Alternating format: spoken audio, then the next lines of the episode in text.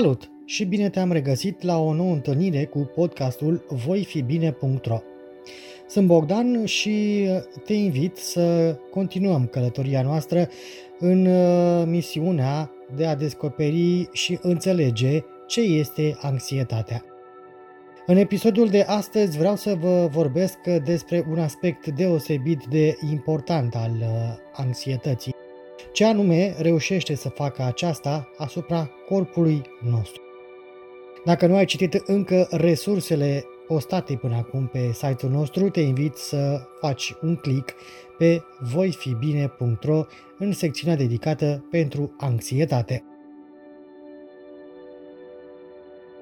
Înțelegerea simptomelor fizice și psihice de anxietate și a cauzei pentru care ele apar ne ajută să ne descoperim sentimentele, gândurile și senzațiile pe care le avem în timpul unui atac de panică sau într-o situație extrem de anxioasă. Desigur, atunci când ne confruntăm cu situații pe care nu le înțelegem, suntem și mai speriați, dar cu timpul, învățând despre procesele biologice care stau în spatele anxietății, vom reuși să facem mai ușor față atacurilor de panică și să manageriem frica, fiindu-ne, bineînțeles, mai puțin frică de ceea ce se întâmplă în timpul unor astfel de situații. Desigur, trebuie să mai spunem că doar a învăța despre aceste procese biologice care stau în spatele anxietății nu înseamnă că ne vom și vindeca de această tulburare de anxietate, dar este un prim pas important. Senzațiile fizice de anxietate seamănă foarte mult cu unele care apar în timpul unor tulburări medicale. Ele pot include greață, transpirații, palpitații, amețeli, dificultăți de respirație și chiar dureri în piept. Stările emoționale vin și ele la pachet odată cu anxietatea și aduc cu ele stări foarte urâte, teroare, panică, un sentiment de experiență în afara corpului și chiar teama de moarte. Înainte de a începe să tratezi anxietatea, este indicat să-ți faci totuși niște analize medicale, asta pentru a exclude orice explicații medicale pentru simptome.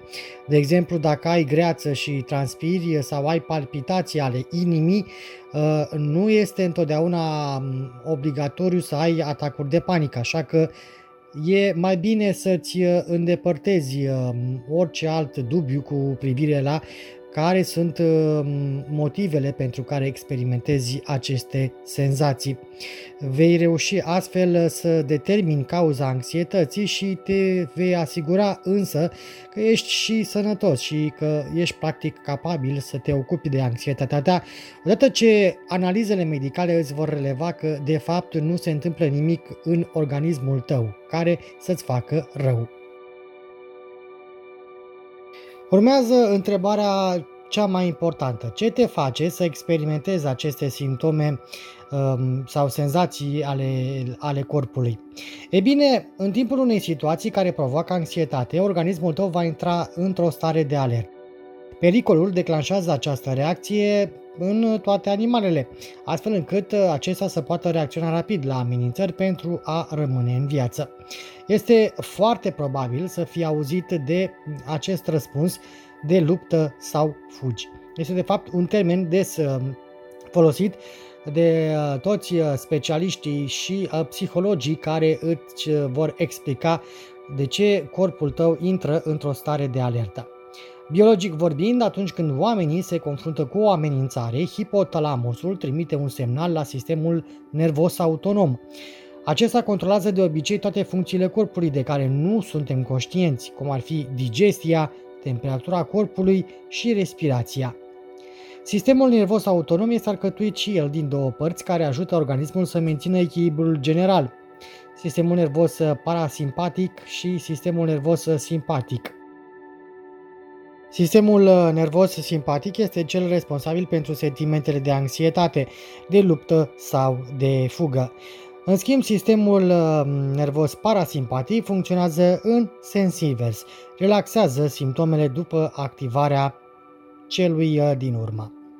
Când este activat de frică, sistemul nervos simpatic secretă o explozie de hormoni, creând o creștere bruscă de excitare și stimulare. Acești hormoni determină ca toate funcțiile esențiale ale corpului, cum ar fi digestia, să fie puse în repaus, canalizând astfel toată energia către sistemele implicate în răspunsul de apărare sau de fugă. Inima începe să pompeze mai mult pentru a distribui substanțe nutritive și oxigen pentru diferite părți ale corpului care au nevoie de acestea pentru a fugi. Frecvența respirației crește în scopul obținerii de oxigen suplimentar pentru inimă. Apare senzația în schimb de amorțeală și furnicăturile în, în degete și vei începe să transpiri în scopul de a controla creșterea temperaturii corpului. Mușchii devin și ei tensionați în anticiparea acțiunii, iar pupilele se dilată și ele, iar presiunea arterială crește. Adrenalina secretată crește concentrarea și vigilența pentru a te ajuta să scapi de o amenințare. Desigur, ea nu există. De, la nivel de activitate nu poate dura la infinit fără a-ți afecta însă corpul, iar acesta este motivul pentru care sistemul nervos parasimpatic este acolo pentru a restabili echilibrul și calmul în corpul tău. La unele persoane însă nu este nevoie să existe o amenințare pentru ca acest răspuns să se activeze. Cei care au tulburări de anxietate experimentează răspunsul luptă sau fugi fără a determina pericolul real. Răspunsul poate fi declanșat de o ușoară schimbare în fiziologie. De exemplu, rezultă dintr-un exercițiu fizic sau din somn, oboseală, o zi deosebit de stresantă, consumul excesiv de cafea sau chiar nimic deosebit. O situație fobică este suficientă pentru cei care au o anumită fobie, chiar dacă această situație nu este în mod real periculoasă, iar tulburările de anxietate creează o situație de frică intensă și vigilență într-o situație în care nu este necesar un răspuns acut. Așadar, cei care suferă de anxietate, poate chiar și o tulburare de anxietate generală, au practic ingrata sarcină de a-și manageria răspunsul de luptă sau fugi, care pare că este prezent constant. Ei practic se luptă în fiecare zi cu un pericol care nu este real. Anxietatea poate fi cauzată de o varietate de situații, iar ciclul pe care corpul și mintea îl experimentează diferă cu fiecare tip de anxietate. În cazul tulburării de panică, de exemplu, anxietatea poate fi declanșată de o senzație corporală internă, adică în momentul în care inima începe să bată repede, te agiți foarte tare și te sperii în așa fel încât uh, intri în, acel, uh, uh, în acea reacție de luptă sau uh, fugi. Poate fi însă și ceva exterior, de exemplu vă aflați într-un avion aglomerat, iar acest factor declanșator este perceput ca o amenințare, creând un sentiment de teamă și provocând efectiv o creștere a răspunsului fiziologic. Începi așadar să transpiri, îți crește frecvența cardiacă, iar toată această suprastimulare este interpretată efectiv într-un mod catastrofic. Dacă nu te-ai lămurit încă sau ești la, încă la început cu semnele de întrebare, atunci când inima începe să-ți bată foarte tare și suferi de atacuri de panică, cel mai probabil, neștiind că suferi de atacuri de panică, reacționezi astfel. Simți că vei avea un atac de cord, fie că vei înnebuni. Acest lucru duce, bineînțeles, la creșterea percepției unei amenințări și, bineînțeles, că apare o senzație și mai mare de hipervigilență, intrând, bineînțeles, într-un ciclu vicios care continuă la, la nesfârșit.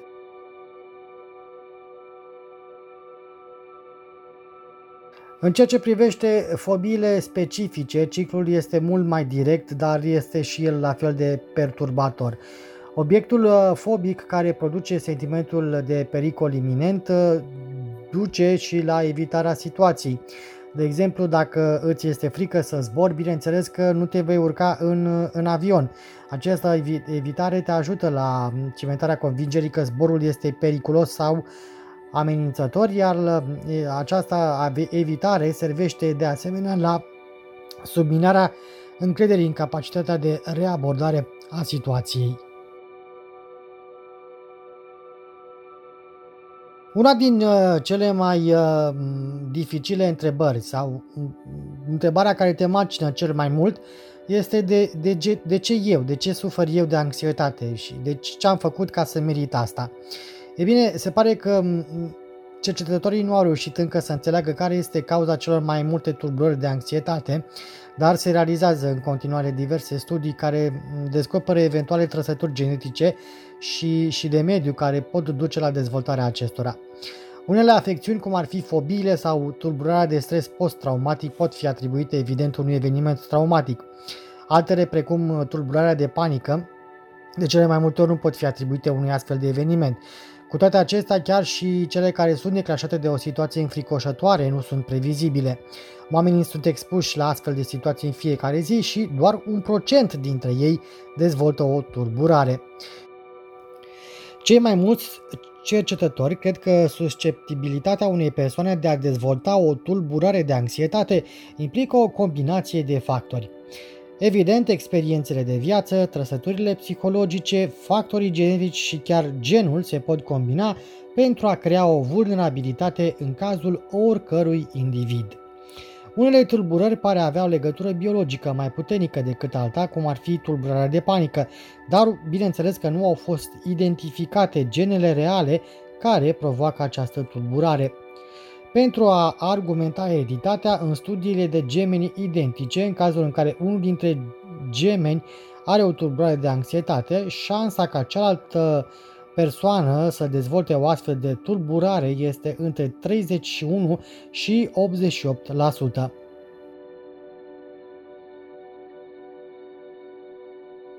Evident, cercetătorii nu au ajuns la concluzia că există o genă specifică pentru tulburarea de panică sau pentru alte tulburări de anxietate.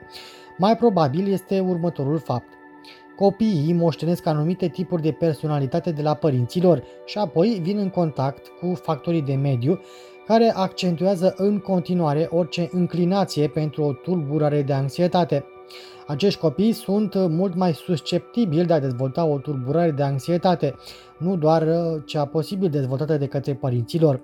Este o combinație între natură și hrana emoțională pe care o primește copilul, această combinație creând predispoziția pentru anxietatea la o persoană și la alta nu.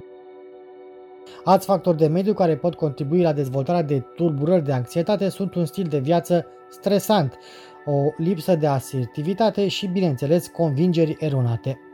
Copiii pot dezvolta o personalitate anxioasă dacă părinții lor le stabilesc standarde ridicate, sunt prea protectori, încurajează dependența sau suprimarea emoțiilor, deși oricare dintre aceste lucruri în sine nu ar rezulta într-o tulburare de anxietate.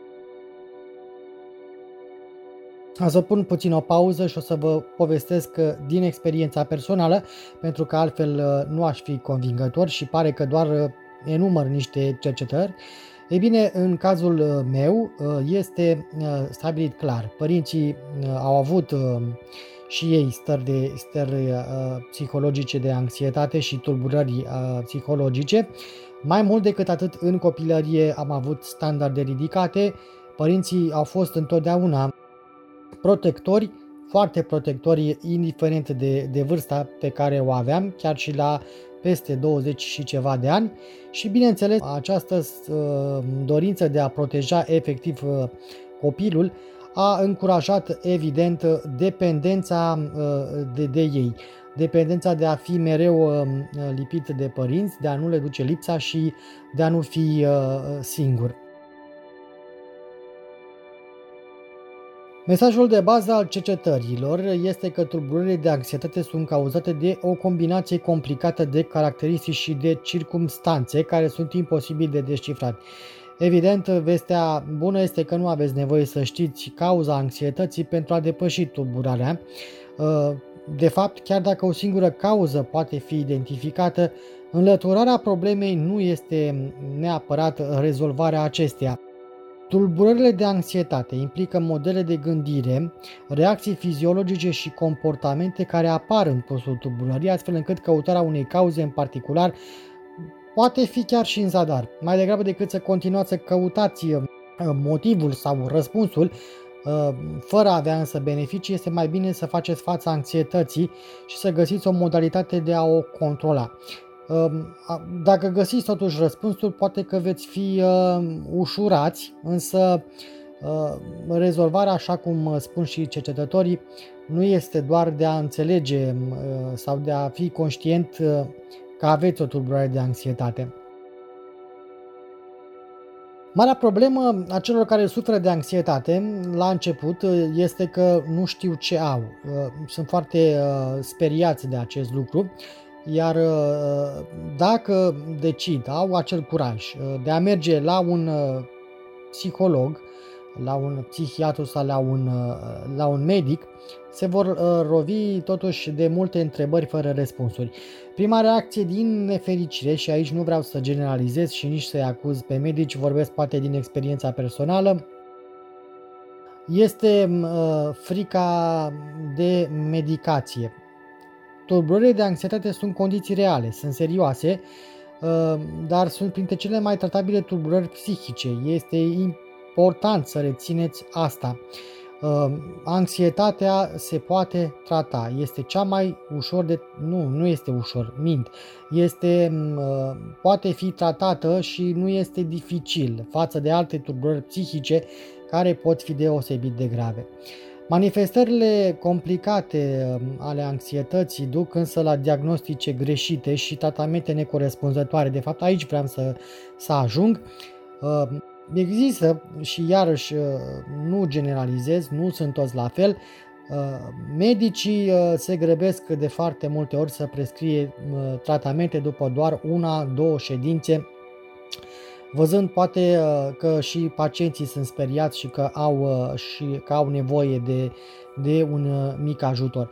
Ei prescriu repede o rețetă, o dau pacientului să... să o ia și pe baza la răspuns și reacțiile la acel tratament, lucrurile uh, sunt pe parcurs uh, îmbunătățite.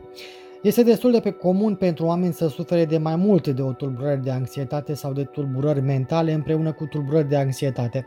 De multe ori, perturbarea care cauzează anxietatea duce la depresie sau chiar dependență de droguri și de alcool. Cu toate astea, tratamentul poate fi adaptat pentru a se potrivi fiecărui individ și, în același timp, se poate lucra asupra atenuării anxietății de bază și a altor tulburări asociate.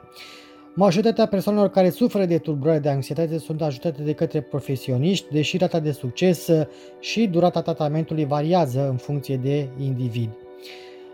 Dacă nu ați citit încă, vă invit să faceți, să dați o fugă acum pe, pe site pe voifibine punct ro. Să descoperiți și să vă mai spun eu încă o dată, terapia cognitiv-comportamentală este tratamentul cel mai acceptat de către specialiștii în sănătatea mentală atunci când vine vorba de a trata anxietatea. Da, terapia cognitiv-comportamentală. Și nu, nu vă speriați, nu este vorba despre pastile, nu. Terapia presupune o combinație a competențelor de adaptare și de relaxare, alături de restructurarea gândurilor și de terapii de expunere. Altfel spus, trebuie ca pacienții să-și modifice ciclul de gândire, să treacă de la gândirea negativă și la acel ciclu vicios de gânduri obsesive care l-au adus în starea în care este, la o, o altfel de gândire. Cele trei tipuri de terapii la care... de expunere la care apelează terapia cognitiv-comportamentală sunt cele din viața reală sau in vivo, cum spun specialiștii, cele imaginare care te, te fac să vizualizezi anumite scenarii și desensibilizarea sistematică.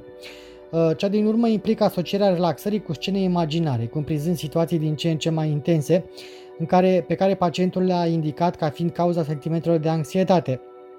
Punctele slabe ale unor terapii de expunere includ faptul că mulți pacienți care utilizează desensibilizarea sistematică și expunerea imaginară ar putea avea dificultăți în a-și imagina situația provocatoare de anxietate. Acest lucru poate fi atribuit faptului că doar un procent mic de oameni au abilități bune de uh, vizualizare. În plus, aproximativ douăzeci și cinci la sută dintre pacienți renunță la tratamentul in vivo deoarece le este teamă să se confrunte cu obiectul fobiei lor. Există însă modalități de a evita dezavantajele unor terapii tradiționale. Spre exemplu, în ziua de astăzi, tehnologia ajută foarte mult, chiar dacă pare inimaginabil, realitatea virtuală este o opțiune a cărei popularitate este în creștere. Terapia cognitiv-comportamentală îmbunătățită cu realitate virtuală poate oferi stimul pentru pacienții care au dificultăți în a-și imagina scene sau se tem de să se confrunte cu uh, situații uh, din viața reală. De exemplu, această terapie poate genera în condiții de siguranță stimul de magnitudine mult mai mare decât imaginația standard sau tehnicile in vivo, în situații cum ar fi traficul de autostradă sau turbulențe severe de zbor. S-a dovedit că acest tip de terapie este cel puțin cu nouăzeci și doi la sută mai eficient pentru tratarea fobiilor specifice și tulburarea de panică cu agorafobie și este de asemenea utilizat pentru a trata fobia socială, tulburarea de stres post-traumatic sau tulburări de alimentație și obezitatea. Ce nu mi-a plăcut mie la, la primele ședințe de consiliere, am fost la un medic specialist în urmă cu ceva timp, este că,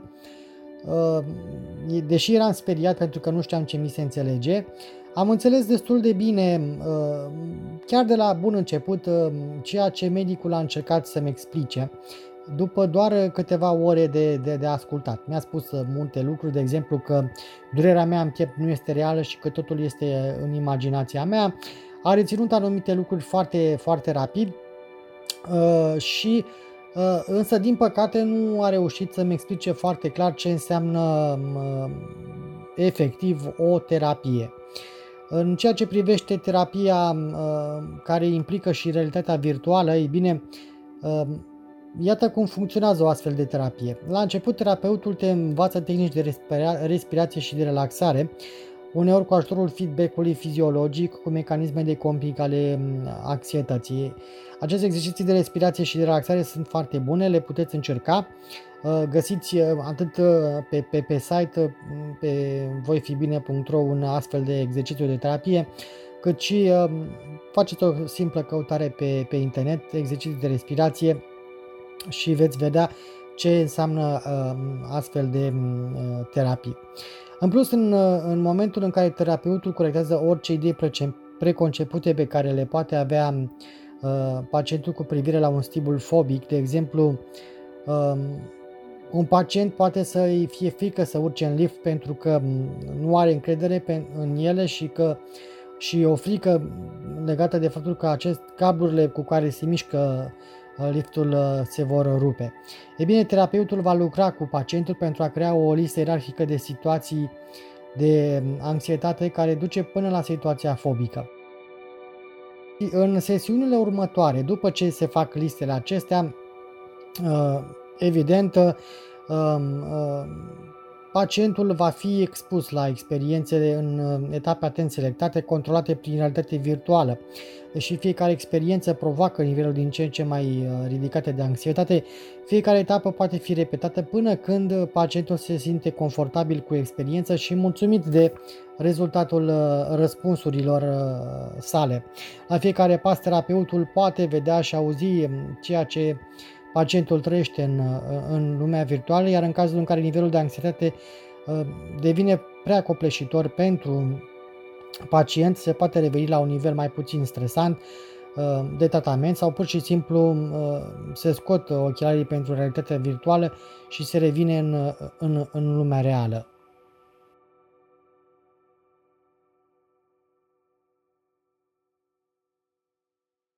După cum spuneam mai devreme, multe tulburări de anxietate sunt parțial cele cauzate de o predispoziție biologică și, prin urmare, de multe ori aceste tulburări de anxietate răspund la un anumit tip de medicație. Chiar dacă mulți sunt supărați că se duc la un medic și acesta nu fac altceva decât la început să-ți prescrie un anumit tip de, de, de medicații, e bine, medicamentele, în special cele antidepresive, pot fi destul de utile în, în tratarea tulburărilor de anxietate, mai ales când sunt combinate cu alte forme de tratament, cum ar fi terapia comportamental-cognitivă. E bine, așadar există un pachet. Medicamentele sunt de ajutor, iar terapia cognitiv-comportamentală este soluția prin care te poți trata. Medicamentele antidepresive și anxiolitice sunt foarte folosite de medici pentru a ușura simptomele, pentru ca terapia să poată continua fără probleme sau viața să-i fie mai ușoară pacientului. Cu toate astea, medicamentele funcționează doar atâta timp cât le iei. Și bineînțeles că există între șaisprezece la sută și nouăzeci și cinci la sută șanse de recidivă în funcție de uh, tulburare dacă întrerup medicația și abilitățile pentru a face față tulburării de anxietate nu sunt învățate. Așadar, uh, medicamentele fără terapie nu sunt chiar uh, o sută la sută eficiente. Dacă vrei să înveți uh, să, să-ți controlezi anxietatea, terapia este răspunsul numărul unu. Spuneam că medicamentele antidepresive sunt foarte utile și probabil că v-ați gândit că ce treabă există între anxietate și depresie. Ei bine, între cele două există o strânsă legătură, pentru că deși toate efectele complexe ale neurotransmisătorilor nu sunt cunoscute încă, oamenii de știință cred că atât tulburările de anxietate cât și depresia implică serotonina ca neurotransmisător. Rolul medicamentelor antidepresive este de a echilibra nivelul de serotonină pentru că acesta să revină la normal. Acest lucru îmbunătățește calitatea somnului, un lucru foarte important atunci când uh, ai uh, probleme de sănătate mentală. Somnul, trebuie să fii foarte atent la el, uh, este extrem de important. Revenind acum, medicamentele care reglează nivelul de serotonină ajută la ameliorarea depresiei și scade durerea. Efectul secundar major al acestei clase de medicamente este sedarea, însă acest lucru durează, de obicei doar pentru primele câteva săptămâni. Alte efecte secundare comune includ gura uscată, vederea încețoșată, amețel și constipație. Dar antidepresivele noi, numiți inhibitori selectivi ai recaptării serotoninei, tind să aibă mai puține din aceste efecte secundare.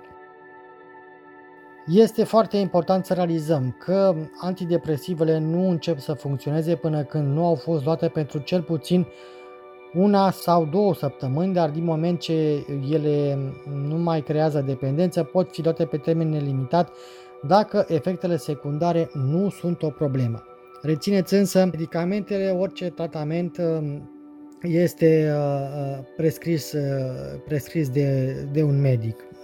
Marea majoritate a primelor tratamente prescrise de, de medici, în ceea ce, ceea ce facem noi referire la medicamente, includ pastile pe bază de benzodiazepine sau azaspironele, însă primele uh, au tendința de a avea efecte secundare de sedare, determinându-i pe unii să susțină că aceste medicamente inhibă tratamentul uh, psihologic tradițional. Mai mult decât atât, ele produc dependență și pot determina simptome de sevraj atunci când se întrerupe tratamentul. Deci e foarte important de reținut, benzodiazepinele sunt prescrise pe o rețetă specială de către un medic specialist și trebuie luate exact cum sunt prescrise de către medici și nu trebuie să întrerupte imediat dacă le-ați luat pentru o perioadă mai lungă de timp. Decizia însă de a lua sau nu medicamente este una din cele mai complicate. Personal nu am avut o frică de a lua aceste medicamente, poate și că pentru că la început nu am fost foarte informat de ceea ce înseamnă ele, știam că pot crea dependență, însă dorința de a scăpa de starea de frică pe care o aveam era mult mai importantă, dar am avut și cunoștințe care au fost foarte speriate în a lua aceste pastile și evident au refuzat să le mai ia imediat ce, ce au citit prospectul. Decizia de a le lua sau nu aceste medicamente este de multe ori foarte complicată și este important să se cântărească argumentele pro și contra înainte de a continua. Deși medicamentele pot ajuta la ameliorarea anxietății în timp ce vă aflați sub tratament. Există un risc de a deveni, așadar, cum spuneam, dependenți psihologic și uneori fizic de aceste substanțe. Este ușor să atribuim îmbunătățirea stării noastre de bine pe medicamente mai degrabă decât efortul propriu de a depăși această problemă. Prin urmare, este destul de dificil să încetezi să iei medicamente. În plus, acestea pot fi costisitoare, produc efecte secundare și expun la riscul de recădere. Chiar și așa, uneori medicamentele sunt necesare pentru a ajunge la un punct în care poți avea puterea să alegi tratamentul psihoterapeutic. Poți beneficia de efectele medicamentelor în cazul în care anxietatea este atât de puternică încât nu poți să ieși din casă pentru terapie. În cazul în care ești extrem de deprimat sau dacă nu ai timp pentru a te dedica tratamentului în, acest, în momentul în care trebuie. Este important să preiei controlul asupra anxietății și să nu o lași să devină foarte o forță copleșitoare în viața ta, iar uneori acest lucru nu este posibil fără a lua inițial medicamente.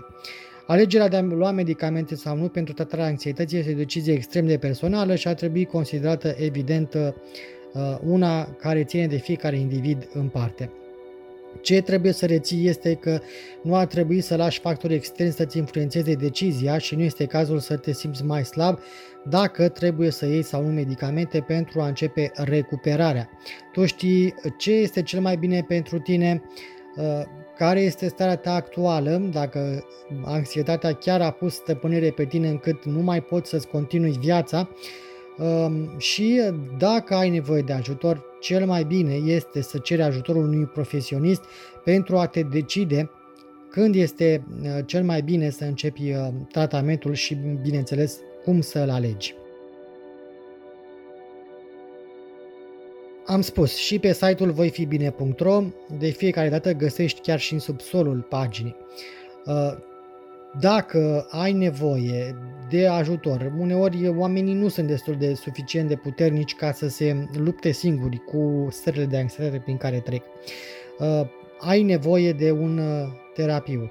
Acesta te poate ajuta prin individualizarea tratamentului, iar tot el îți va face cunoștință cu uh, multe metode de, prin care uh, vei uh, învăța să îți manageriezi anxietatea și uh, poate cel mai important uh, uh, pasul următor, în afară de cel de a merge și de a vorbi pur și simplu și a lăsa să te asculte sau să-ți dea sfaturi, este să te duci la terapia aplicată, adică atunci când el te cheamă și te pune să faci exerciții, să scoți foi, să-ți notezi gândurile, să-ți, uh, să-ți contracarezi gândurile și uh, să-ți pui uh, întrebări. Există o mare varietate de profesioniști uh, în domeniul medical care te pot trata de tulburări de anxietate. Și de aici avem mulți uh, psihiatri, psihologi, asistenți sociali, asistenți medicali, există terapeuți de familie și chiar medici de familie și specialiști în medicină internă care au abordări diferite pentru tulburările de anxietate, însă evident uneori te ajută să găsești un terapeut, cunoștințele sau prietenii care au fost la astfel de specialiști și s-au simțit, s-au simțit bine. Poate că vei vrea să-ți întrebi prietenii care au urmat un astfel de tratament sau chiar să mergi la medicul de familie și să cauți pe internet. Deși găsirea unui terapeut potrivit este dificilă, îți ești dator să găsești pe cineva care să te poată ajuta să-ți depășești anxietatea în mod confortabil și, și eficient. Și evident, atunci când te decizi să faci acest lucru, uite, eu nu am făcut lucrul ăsta, există mai multe întrebări pe care le poți pune unui terapeut în cadrul unei consultări ca să stabilești dacă acel terapeut este potrivit pentru tine. Da, trebuie să reții că întotdeauna, dacă nu ești mulțumit de terapeutul la care mergi, poți găsi în continuare altul care să fie potrivit cu, cu personalitatea ta, care te poate face să te deschizi și să vorbești uh, liber. Eu, de exemplu, ar fi trebuit să știu să pun niște întrebări la început. Spre exemplu, poți să-l întrebi deși se poate simți supărat, ce studii și ce experiență are în domeniu. Poți căuta asta pe, pe internet atunci când își face prezentarea, de exemplu. Poți să-l întrebi din start care sunt procedurile clinice pe care le aplică. Pentru că dacă nu știi despre ce este vorba, probabil că vei avea senzația că mergi degeaba și că îți pierzi timpul.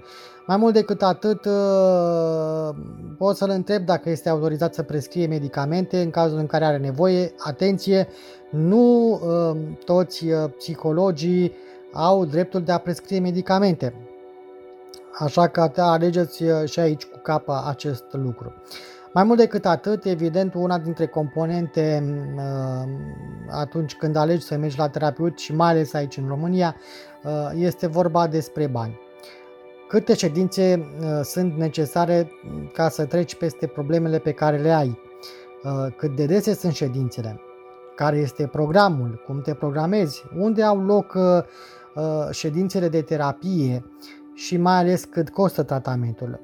Ceea ce este și mai important este să îl întrebi dacă serviciile sale sunt acoperite de asigurarea de sănătate. Și o să spun că din experiența personală, doar ședințele de consiliere, adică cele în care mergeam și povesteam și mi se prescria tratamentul, erau servicii acoperite prin asigurarea medicală și de contracte de casă de sănătate.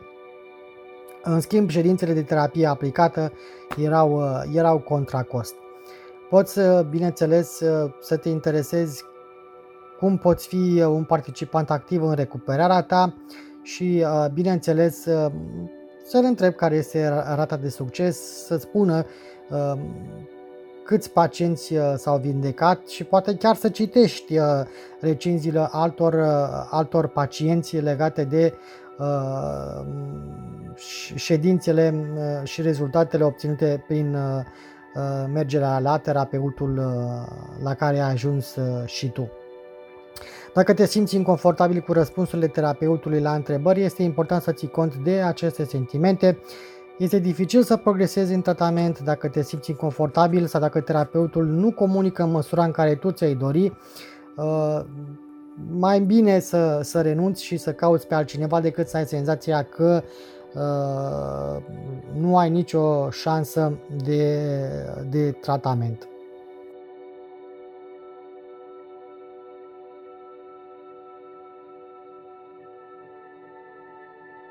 Și pe finalul acestui episod vreau să recapitulăm puțin, să înțelegem că anxietatea este ceva cu care mulți ne întâlnim pe parcursul întregii noastre vieți. Ea poate apărea în fața unui examen foarte important, în timpul unui spectacol public sau într-o stare de așteptare înainte de o procedură medicală. Este o reacție naturală la situații de stres, un mecanism de supraviețuire care a fost cu noi din vremuri preistorice. Anxietatea nu este menită să fie acel lucru oribil și aversiv pe care îl resimt cei cu tulburări de anxietate. Ea ne ajută să rămânem în alertă astfel încât să putem lucra la nivelul nostru maxim. Dar de ce oare o astfel de experiență ajunge să fie înfricoșătoare și copleșitoare pentru atât de mulți oameni? E bine, trebuie să recunoaștem că simptomele fizice și emoționale de anxietate nu sunt confortabile. Cu toate astea, este important de reținut că aceste simptome nu sunt complet inofensive. Nu îți vei pierde cunoștința sau nu vei suferi un atac de cord sau accident vascular cerebral și nu îți vei pierde controlul unui tip de atac de panică sau în alt anxiogen. De fapt, rolul anxietății în corpul nostru este de a face exact opusul acestor lucruri. Anxietatea este menită să ne ajute să supraviețuim oricăror obstacole cu care ne-am putea confrunta. Cel mai mare inamic este frica. Frica ne duce spre anxietate, ea poate face corpul să fie hipervigilant la schimbările fizice. Dar, odată ce îți dai seama că senzațiile experimentate în timpul anxietății sunt inofensive, poți începe să preiei controlul asupra ei. Este important să realizezi că există anumite comportamente și modele de gândire care vor perpetua anxietatea. Monologul anxios, evitarea situațiilor fobice sau ale celor care duc um, spre anxietate, convingerile greșite, Sentimentele suprimate, lipsa de asertivitate, tensiunea musculară, lipsa de automotivare și un stil de viață plin de stres, toate contribuie la menținerea tulburării de anxietate. Este foarte important să nu lași frica să pună stăpânire pe tine, să trăiești constant cu sentiment de frică, cu acel răspuns de luptă sau fugi. Este într-adevăr o adevărată provocare. Te invită să citești resursele de pe site și să rămâi alături de acest podcast, pentru că în episoadele următoare voi încerca să vă spun mai multe din ceea ce am făcut eu în lupta cu, cu anxietatea. E o tulburare pe care încerc să o depășesc, pe care am lăsat-o la început să mă control, să-mi controleze stilul de viață și care acum o manageriez altfel. Un lucru de final înainte să-mi iau la revedere: încercați să vă monitorizați stările de anxietate sau gândurile. La psiholog, când vei merge, ți se va da o foaie de lucru. Prima ședință vei, vei fi pus să-ți cartografiezi anxietatea, astfel încât să-ți înțelegi structura și a afla modul în care apare în viața ta și te afectează. Vei fi pus să-ți notezi de fiecare dată când apare un sentiment de frică, un gând negativ, și să, să, să scrii cu aproximații cam care este nivelul în care te, te, te afectează acea stare de anxietate. În ziua de astăzi există multe aplicații gratuite. Am scris pe site, pe voifibine punct ro, despre una dintre ele, se numește C B T Thought Diary în engleză, care te pune să-ți managerieze fiecare gândurile, să le notezi în, în telefon, pentru că nu ai nevoie neapărat de un pix, n-ai întotdeauna la tine o foaie și un pix, agenda ta este pur și simplu în propriul buzunar. În aplicație intri de fiecare dată când îți dai seama că ai un gând anxios, îl notezi și mai apoi ești pus să, să înțelegi acea situație și, mai mult decât atât, chiar vei fi pus să îți dezbați gândurile ca să ajungi într-un final să realizezi că dacă ai un anumit tipar de convingeri negative și care nu sunt reale, poți să le destructurezi venind cu explicații mult mai logice. Îți mulțumesc atât pentru episodul de astăzi, îți doresc multă putere, multă răbdare cu tine însuți, multă înțelegere și mai ales mult curaj să începi să lucrezi cu tine însuți.